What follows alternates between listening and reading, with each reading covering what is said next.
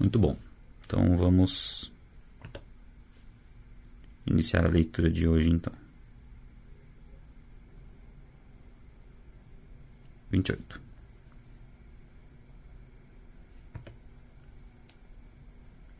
Uma vez em terra, descobrimos que a ilha se chamava Malta. Os habitantes da ilha mostraram extraordinária bondade para conosco. Fizeram uma fogueira e receberam bem a todos nós, pois estava chovendo e fazia frio. Então, ó, não foi um período muito agradável aqui, né? Chovia e fazia frio, mas eles foram bem recebidos. Paulo juntou um monte de gravetos e, quando os colocava no fogo, uma víbora, fugindo do calor, prendeu-se à sua mão. É uma cobra. Víbora é uma cobra, né? prendeu-se à sua mão. Acho que todos sabem disso, né? Que víbora é uma cobra. Eu não sei ao certo que tipo de cobra era, mas provavelmente era uma cobra peçonhenta. Provavelmente não, com certeza era uma cobra peçonhenta e os habitantes reconheceram isso, né? A gente vai ver isso aqui. É... Quando os habitantes da ilha viram a cobra agarrada à mão de Paulo, disseram uns aos outros: Certamente esse homem é assassino, pois tendo escapado do mar, a justiça não lhe permite viver. Interessante, né? A conclusão que eles chegam. Da... Isso é muito, envolve muito superstição, né?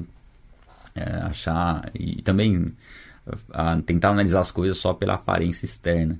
Então eles tentam julgar Paulo como alguém que é um assassino, uma pessoa que merece morrer, porque foi escapou, né? Escapou do, do mar, só que a justiça não permite que ele viva. Então, olha só, e tem muita gente que tem conceito assim, nós às vezes, né? Se a gente for pensar bem, pelo menos no, no tempo de ignorância, tinha muito esse pensamento, né? Se uma pessoa está passando alguma coisa porque ou fez alguma coisa errada e nem, enfim. Nós precisamos lutar contra esse tipo de julgamento porque a nossa mente costuma julgar muito isso.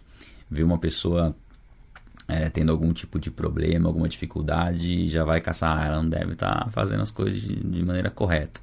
E nós não temos condições de julgar nesse sentido porque a gente não sabe o contexto que a pessoa está vivendo né, e o que, que Deus está trabalhando nela e né, de que forma Deus está tá trabalhando nela. É um pouco do que os amigos de Jó fizeram, né? Não, Jó, alguma coisa você fez, não é possível. Então era esse tipo de julgamento que existia. E nós sabemos que, sim, o pecado gera consequências, o pecado gera enfermidades, o pecado gera desgraça, mas nem toda tribulação, nem toda situação difícil está relacionada diretamente ao pecado. Por isso que nós não temos condições de avaliar. É claro que se nós vemos uma pessoa errando, nós temos que aconselhar ela, né, mostrar o caminho correto para que ela evite consequências. E talvez uma consequência que ela sofra fique evidente que foi por conta daquele pecado. Mas mesmo assim, nós temos que ter um cuidado na hora de julgar. Nós podemos orientar, mas não acusar já em definitivo e já atribuir qualquer coisa, já, já linkar um determinado pecado. Não, é saber que o pecado gera consequências, mas nós não temos como saber exatamente quais são essas consequências e o porquê dessas consequências e situações difíceis que as pessoas passam. Aqui ele já falaram, não, Paulo é um assassino porque a cobra pegou na mão dele e se ele, se ele não fosse assassino não ia acontecer isso, mas não, não, faz muito sentido esse julgamento porque não tem base em nada, né? tem base meio que em superstição mesmo. E aí, seguindo, mas Paulo, sacudindo a cobra no fogo, não sofreu nenhum mal. Aí é interessante, né, o versículo 26. Eles, porém, esperavam que ele começasse a inchar ou que caísse morto de repente. Mas tendo escapado, é, esperado por muito tempo, vendo que nada, nada de estranho lhe, lhe sucedia, mudaram de ideia e passaram a dizer que ele era um deus. Ó, do 8 ao 80, né?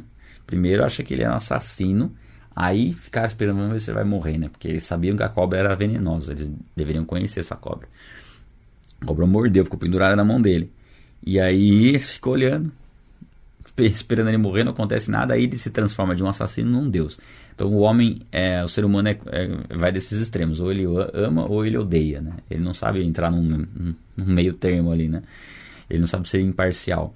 E a gente vê também a necessidade que existe no, no, no homem de reconhecer ídolos, né? de levantar ídolos, né? buscar, colocar a esperança dele em ídolos. Por que, que é, o homem se apega e, e, é, tão, é tão rentável os filmes de super-heróis? Que é um desejo natural do homem, natural da natureza caída do homem né, também, de querer ídolos para si, pessoas para admirar. E esse é um perigo muito grande. Quando nós começamos a admirar demais uma pessoa, nós começamos a perder o discernimento de do que aproveitar, né, do, do que receber dela e do que rejeitar. Uma pessoa que nós admiramos, demais, a gente acaba recebendo todas as informações como verdadeiras, mesmo é, a, a, o que acontece, ó. Primeiro há uma desconfiança muito grande da nossa parte. E existe uma desconfiança que é saudável, que é aquela desconfiança assim. Por exemplo, vou dar um exemplo. Primeira vez que você está acompanhando, me vendo na internet, aqui, falando. Você tem que ter uma desconfiança saudável uma desconfiança de ouvir e analisar o que eu estou falando para verificar se o que eu estou falando é verdade. Só que o problema é quando começa a gerar uma admiração muito grande e você nem questiona mais o que eu estou falando. Você simplesmente já recebe como verdade e não faz a sua própria pesquisa. E um dos grandes problemas é esse. Você começa a admirar demais uma pessoa e se essa pessoa começa a desviar, sair do rumo, você sai junto porque você está se baseando muito no pensamento dela e na revelação que ela tem em relação às coisas de Deus, no entendimento que ela tem, e você não tem seu entendimento pessoal. Por isso que a gente sempre recomenda, nessa leitura, que não seja a primeira vez que você esteja lendo agora Atos 28, que você já tenha lido ontem. E que você já tenha feito a sua reflexão, as suas anotações ontem, para que hoje você simplesmente é, compare aquilo que Deus falou com você com o que eu estou falando, acrescente algo, né, mude algum conceito que de repente você, pensou de forma equivocada, ou de repente o que eu estou pensando, explicando, talvez não faça muito sentido para você. Então é, é, importante você ter o seu particular para você não cair na admiração, porque a admiração é uma tendência nossa. Nós queremos admirar pessoas para que a gente possa ter pessoas para pensar por nós. E aí a gente descansa, não precisa ficar pensando muito. Né? A pessoa pensa que ela fala, ah, tá certo e eu vou seguir essa linha. Não, temos que ter a nossa própria busca e avaliar e é muito gostoso quando você faz uma, a sua busca própria e você vem aqui e Deus trouxe para mim a revelação que trouxe para você. Né? Algo muito parecido. E isso consolida, nos, nos, nos, nos capacita a entender mais a palavra. Um exemplo que acontece comigo, por exemplo, um exemplo que acontece, por exemplo, é, eu leio o capítulo, medito no, no que está sendo escrito, tiro minhas conclusões e depois eu vou para a Bíblia de estudo. Eu não vou direto para a Bíblia de estudo, eu vou depois de um tempo. Por quê? Eu já tive as minhas reflexões e eu só vou comparar, ver o que, que a Bíblia de Estudo me acrescenta, se o que eu estou pensando faz sentido, se outros estudiosos pensam da mesma forma, e aí a gente vai formando o nosso conhecimento bíblico, tá? Mas voltando aqui, então, passou a ser um deus agora, né? Ah, próximo dali havia uma propriedade pertencente a Públio, o homem principal da ilha. Ele nos convidou a ficar em sua casa e por três dias bondosamente nos recebeu e nos hospedou.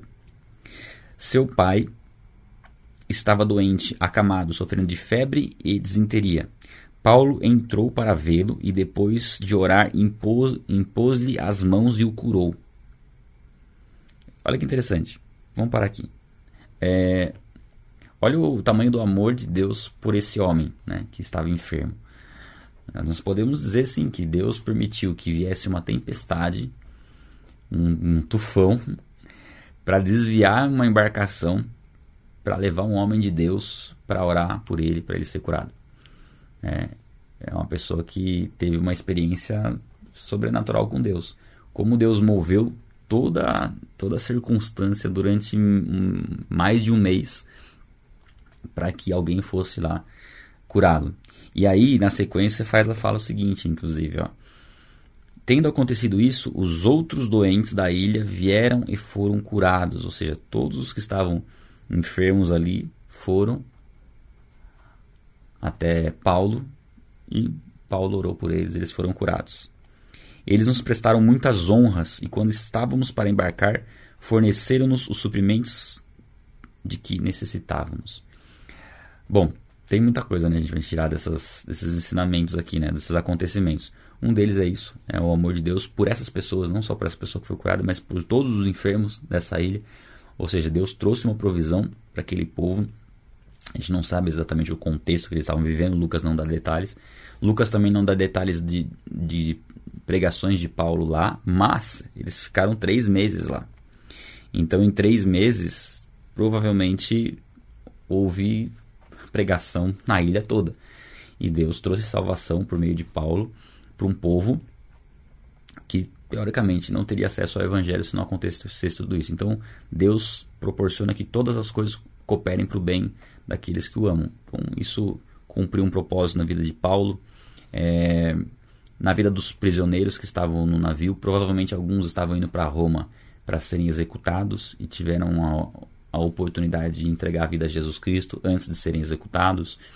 É, as próprias pessoas né, da ilha também conhecerem a Jesus Cristo e Paulo ser honrado, né, e o testemunho de Paulo ser fortalecido, o testemunho do Evangelho ser fortalecido em meio a uma situação tão difícil, Paulo sabia o que tinha que fazer, né, tomar a frente e também ter a humildade de ele mesmo pegar os gravetos lá para fazer fogueira logo no começo. Percebe que não, não tinha essa, esse senso de autoridade de Paulo, não, ele estava ali para servir e foi isso que, que ele fez aqui, né?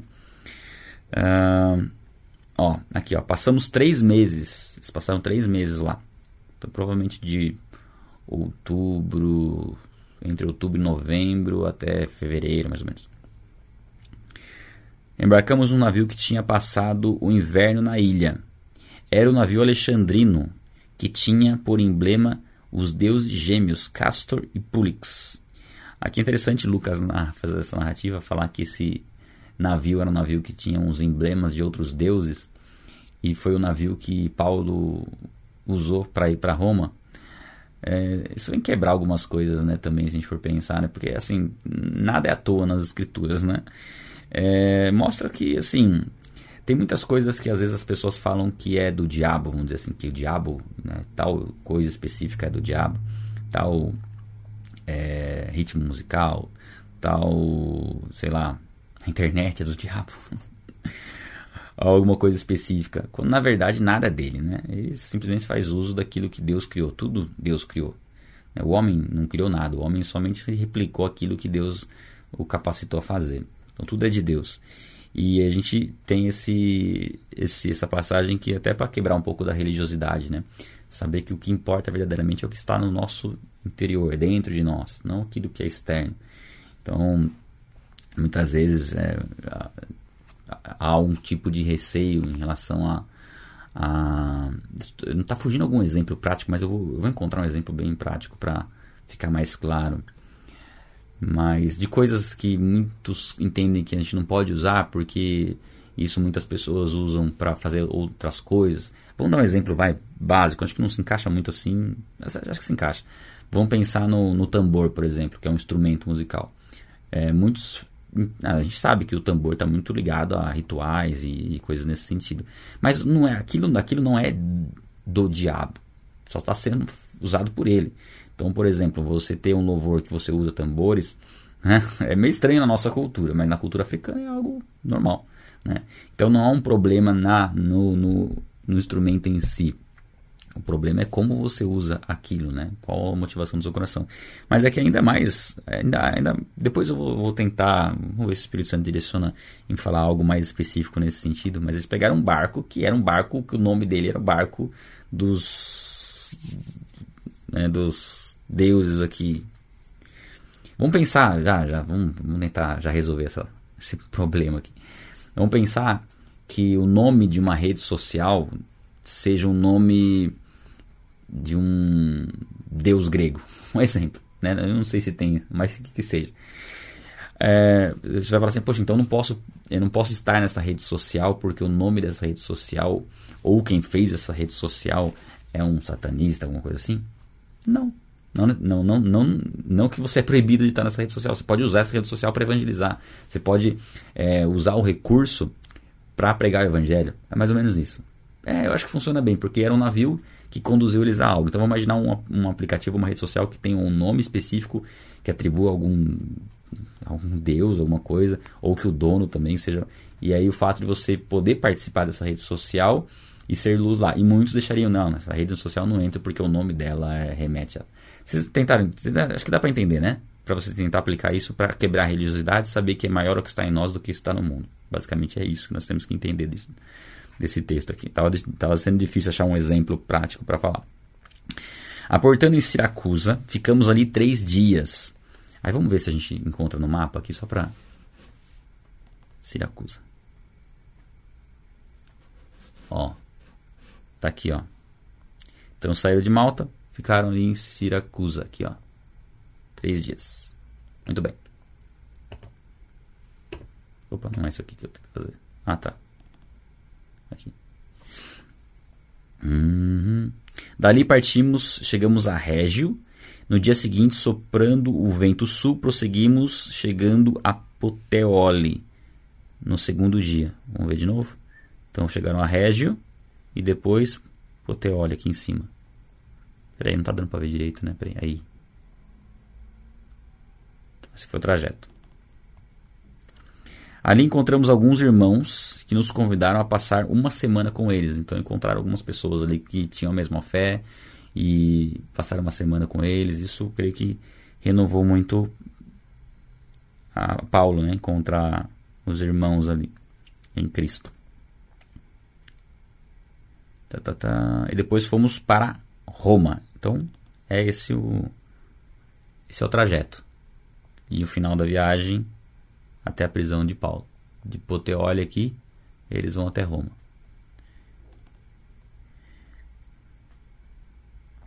Os irmãos dali ouvi, é, ouvi, tinham ouvido falar que estávamos chegando e vieram até a praça de Ápio e as Três Vendas para nos encontrar. Vendo-nos, Paulo deu graças a Deus e sentiu-se encorajado. Então, mais outras pessoas que também estavam em Cristo foram encontrar Paulo. Isso encorajou. Quando chegamos a Roma, Paulo recebeu permissão para morar por conta própria, sob a custódia de um soldado. Então, a prisão de Paulo, na verdade, foi um, um local onde ele alugou para ficar, uma, casa. Só que ele ficava sob a custódia de um soldado. Ah, eu estava dando uma olhadinha nas Bíblias de estudo, algumas entendem até que ele ficou algemado. Alguns estudiosos entendem que ele ficou algemado, ficava algemado a um soldado que iam se revezando, né? E as pessoas podiam visitá-lo, ia pregando evangelho, e esses soldados iam sendo ministrados aí, né? No evangelho. Deus tinha um propósito, inclusive, para eles. Três dias depois, ele convocou os líderes dos judeus. Né? Paulo convocou os líderes dos judeus. Quando esses se reuniram, Paulo lhes disse: Meus irmãos, embora eu não tenha feito nada contra o nosso povo, nem contra os costumes dos nossos antepassados, fui preso em Jerusalém e entregue aos romanos. Eles me interrogaram e queriam me soltar, porque eu não era culpado de crime algum que merecesse pena de morte. Todavia, tendo os judeus feito objeção, fui obrigado a apelar para César, não, porém, por ter alguma acusação contra o meu próprio povo. Por essa razão, pedi para vê-los, conversar com vocês. Por causa da esperança de Israel é que estou preso com estas algemas. Então Paulo ele chama aqui os, judeus para falar para eles o que estava acontecendo, para que tirasse qualquer tipo de mal entendido, de que ele era contra o povo ou que ele estivesse causando algum tipo de tumulto, explicar por que, que ele apelou a César. Então é, é importante tirar, já trazer a informação correta para esses judeus, para que não chegasse para eles a versão dos judeus lá que estavam perseguindo Paulo. Então é sempre importante né, esclarecer as coisas para que não haja maus entendidos, né? E já deixar explicado o que tem que falar. É, por isso que é tão importante nós sermos transparentes né, com a nossa, a nossa vida de uma forma geral. Contar o que está acontecendo de fato para que pessoas não sejam pegas de surpresa ou que histórias sejam distorcidas, né, que a gente possa ser prejudicado por conta disso. Então, quando nós nos dispomos a falar a verdade, nós jamais seremos prejudicados. Jamais. Não há possibilidade de sermos prejudicados contando a verdade. Claro que tem formas de contar a verdade, né? Tem algum, tem que ter jeito para falar algumas coisas, né? Mas a verdade ela já prepara o ambiente para qualquer tipo de situação difícil que for enfrentada. Se a verdade não é transmitida, a mentira pode ganhar espaço. Né? Esse é um ponto chave. E a gente pode trazer isso para a pregação do Evangelho também. Se você não falar de Jesus não falar da verdade bíblica para as pessoas, elas vão ouvir a mentira. Mas cedo ou mais tarde a mentira vai chegar ali. E talvez a mentira chegue de uma forma tomando um espaço complicado de ser retirada depois. Se a verdade já está na pessoa, ela vai saber identificar a mentira logo de cara. Se a verdade não está na pessoa, ela vai receber a mentira como verdade. E aí o trabalho de desmentir essa verdade que ela aceitou, que na verdade é uma mentira, ficou confuso agora. Né? mas vocês entenderam. é mais difícil. Então Deus nos chama para pregar o evangelho a todo tempo, porque nós não sabemos quais informações uma pessoa já recebeu. Por isso a verdade precisa entrar, a mentira precisa sair, e quanto menos mentira estiver ali impregnada na pessoa, melhor, porque a verdade vai se estabelecer e ela vai saber reconhecer uma mentira quando a mentira chegar. Hum, ó, por essa razão, tá, tá, tá, beleza. Eles responderam: Não sabemos, não recebemos nenhuma carta da Judéia a seu respeito. Ó, então foi bom, porque eles não tinham sido influenciados ainda a ter um, um preconceito contra Paulo. Né? E nenhum dos irmãos que vieram de lá relatou ou disse qualquer coisa de mal contra você. Então algumas pessoas foram, vieram de lá, mas não falaram nada de mal contra Paulo. Ou seja, muitas pessoas se converteram. Né? Muitos judeus se converteram com a pregação de Paulo e entenderam o propósito. E já tinham ido lá para Roma. Né? Então você vê como já vai frutificando. Tem pessoas que não sabiam nem onde estavam indo, as pessoas vão carregando evangelho e vão espalhando. Né? Todavia queremos ouvir da sua parte o que você pensa, pois sabemos que por todo lugar há gente falando contra essa seita. Olha só, essa aqui eu vou até grifar, porque aqui mostra o seguinte, ó. Eles queriam ouvir a versão de Paulo, o que Paulo tinha a falar, porque já tá, já havia um comentário de que era uma seita. Daí a importância de deixar as coisas claras, de falar, não, é assim, assim, assim. O evangelho é isso. É Jesus Cristo, é esse. Não é esse Jesus Cristo que estão falando. Não, Jesus Cristo é o Filho de Deus. É o Deus vivo, é eterno, se fez carne, morreu por nós, restou dentre os mortos, vai voltar a buscar a sua igreja, vai reinar sobre a terra. Esse é Jesus Cristo. Não um médium, um, um grande profeta, um espírito evoluído, um homem bom, é muito mais do que isso. É, assim, combinaram encontrar-se com Paulo em dia determinado, indo em grupo ainda mais numeroso ao lugar onde ele estava. Então, ali Paulo teve a oportunidade de ministrar para mais pessoas ali, né? Deixa eu só pôr o modo avião aqui.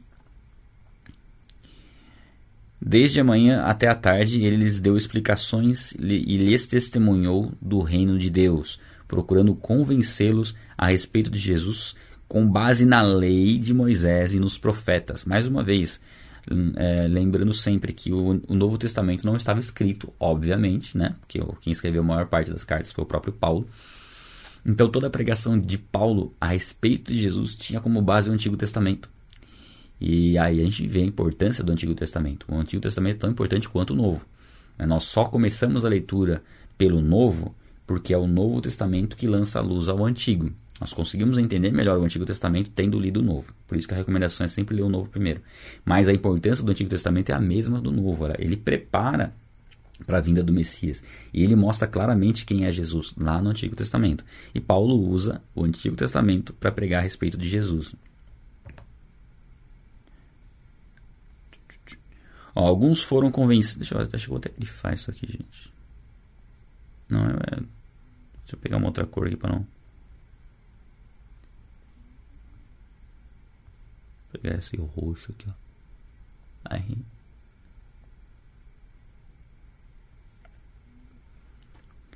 O gato tá aqui do lado, ele tá roncando. Vocês não conseguem ouvir, mas ele tá roncando.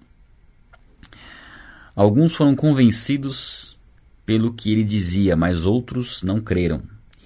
Então, sempre vai ser assim, tá? Alguns vão crer e outros não discordaram entre si e começaram a ir embora depois, que, depois de Paulo ter dito essa declaração final. Bem que o Espírito Santo falou aos antepassados por meio do profeta Isaías. Vá a este povo. Não é a primeira citação de Isaías desse trecho aqui nas Escrituras. Se não me engano, tem uma citação nos Evangelhos e depois mais uma citação de Paulo em uma carta. Né? Essa, essa parte de Isaías aqui. Ó. Vá este povo e diga: ainda que estejam sempre ouvindo, nunca entenderão. Ainda que estejam sempre vendo, jamais perceberão. Ah, eu quero grifar tudo, né? É, e muitos são assim, né? Mesmo que estejam sempre ouvindo a respeito de Jesus, nunca escutam de fato, né? Ouvem, mas não escutam, não prestam atenção, né? E mesmo que estejam sempre vendo, não enxergam. Eles veem, mas não enxergam, tá? Parece que tem uma cegueira ali. Ó. E qual é a razão para eles não enxergarem? pois o coração desse povo tornou-se insensível e de má vontade. Ah, de má vontade ouviram com os ouvidos e fecharam os olhos. Se assim não fosse, poderiam ver com os olhos e ouvir com os ouvidos, entender com o coração e converter-se, e eu os curaria. Eu quero grifar tudo, tá aqui. Ó, pois com coração, ah, pois o coração, né, se tornou insensível. E quantas pessoas têm esse coração insensível por conta vezes, de uma decepção e aí coloca a culpa em Deus e se torna resistente ao evangelho? Por conta de uma experiência religiosa ruim, de uma frustração na igreja, né, já se torna insensível para ouvir o evangelho, ou por uma por uma religiosidade que existia nos pais que obrigavam a, a, a criança, né, a pessoa a ir na igreja, é, enfim, colocavam um peso, né, colocavam uma religião acima de Jesus Cristo e a pessoa teve essa visão e isso vai tornando o coração insensível. Mas a pessoa ela precisa abrir, abrir o coração, isso não pode ser uma barreira. E essas barreiras têm que ser é, vencidas através da oração, jejum, orar por essas pessoas, ministrar na vida delas. Mas muitos se tornarem insensíveis de má vontade, não querem ouvir, eles, eles não querem escutar. Eles até ouvem, mas não querem escutar de fato. Né, e fecham os olhos.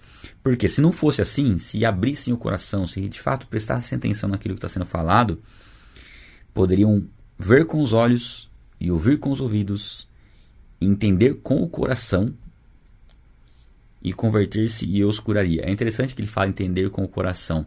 É, é o que a gente vê lá em Romanos 10, 9 e 10. É, se você confessar Jesus com a sua boca, que ele é Senhor, e crer no coração que Deus o ressuscitou dentre os mortos, será salvo. Pois com o coração se... Peraí, com a boca se confessa para a salvação e com com o coração se crê para a justiça e com a boca se confessa para a salvação. Agora fugiu. A segunda parte. Romanos 10, 9 e 10.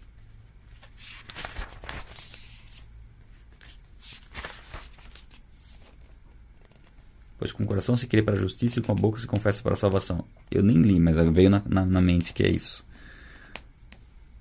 Cadê?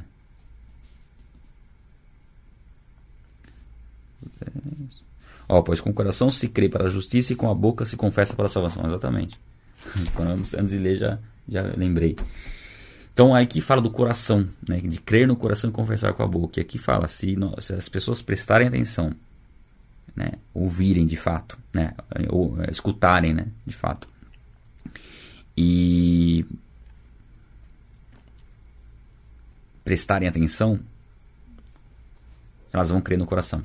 E isso vai trazer a verdadeira conversão. Isso vai trazer a salvação, né? Uma confirmação dentro dela. Mas nem todos estão com o coração aberto para receber a mensagem. Mas nós não sabemos quem está com o coração aberto ou não, então nosso papel é pregar. Portanto, quero que saibam que essa salvação de Deus é enviada aos gentios. Eles a ouvirão. Ou seja, os judeus rejeitaram, mas os gentios a ouvirão, que Paulo está falando aqui. E é legal que a gente vai ler, segunda-feira a gente começa João, né? E João fala exatamente isso, lá em João, primeira, é, primeira não, João capítulo 1, versículo 12, né? É, veio para os seus, mas os seus não o receberam. Mas aos que o receberam, aos que crerem em seu nome, em seu nome, deu-lhes o direito de se tornarem filhos de Deus. Então se encaixa muito com o que Paulo está falando aqui. Depois que ele disse isso, os judeus se retiraram. Né? Os judeus não gostaram muito da ideia. Discutindo intensamente entre si. Então alguns creram, outros não, então eles ficaram discutindo entre si. Por dois anos inteiros, Paulo permaneceu na casa que havia alugado e recebia todos os que iam vê-lo. Então ficou dois anos pregando em Roma, recebendo todas as pessoas que iam vê-lo. E, e aqui ó, no 31, ó, pregava o reino de Deus e ensinava a respeito. Eu vou grifar aqui também. Pregava o reino de Deus e ensinava a respeito do Senhor Jesus Cristo abertamente, sem impedimento algum. Então aqui Paulo no final da caminhada dele, né, do ministério dele, teve ainda esse privilégio de poder ficar ali como prisioneiro, mas podendo receber pessoas na, na sua própria casa. Pôde alugar uma casa, inclusive, porque não tinha acusações formais contra ele, né? Então só tinha essa, esse soldado que É, devia ser meio chato, né? Tá com o soldado lá. Mas ao mesmo tempo, Paulo pregou para todos os soldados que tiveram que ir revezando para escoltar ele e ensinava abertamente a respeito de Jesus Cristo por dois anos. O livro de Atos se encerra aqui. Né? Se encerra aqui. Lucas encerra a narrativa aqui. Lucas não, não, não narra todo o processo de julgamento e tal.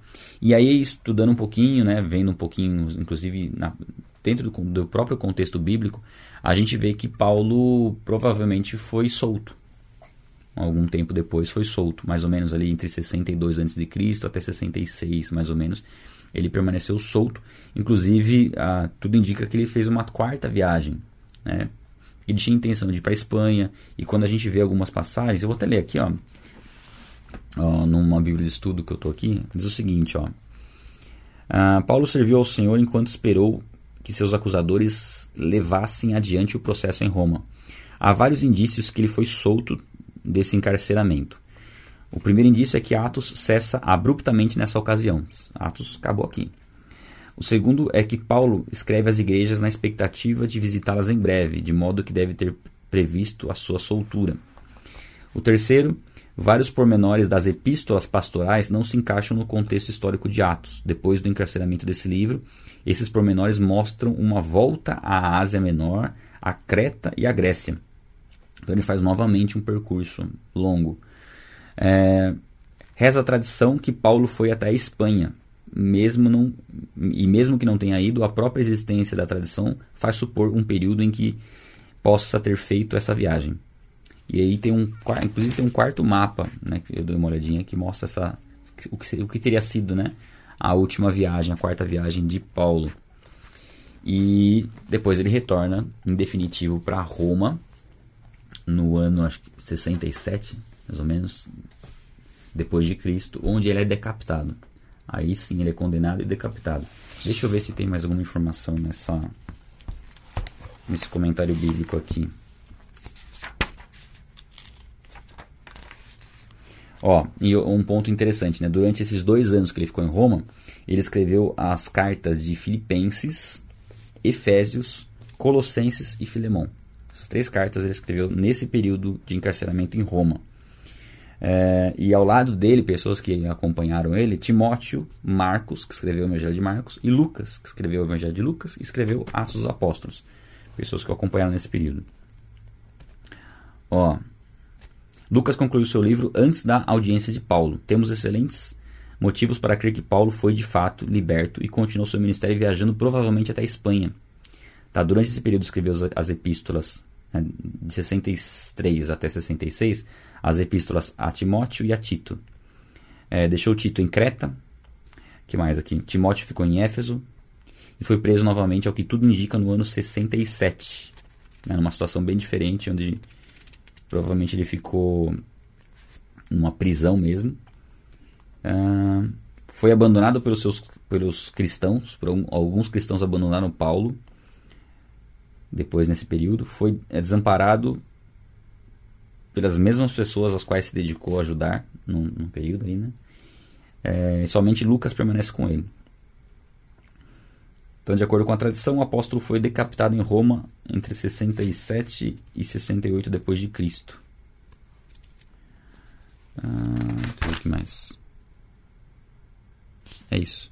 Essas são as informações que a gente tem aí né, que nós não encontramos no livro de Atos, mas encontramos elas espalhadas nas epístolas, na tradição também, né, histórica. E dessa forma encerramos o livro de Atos.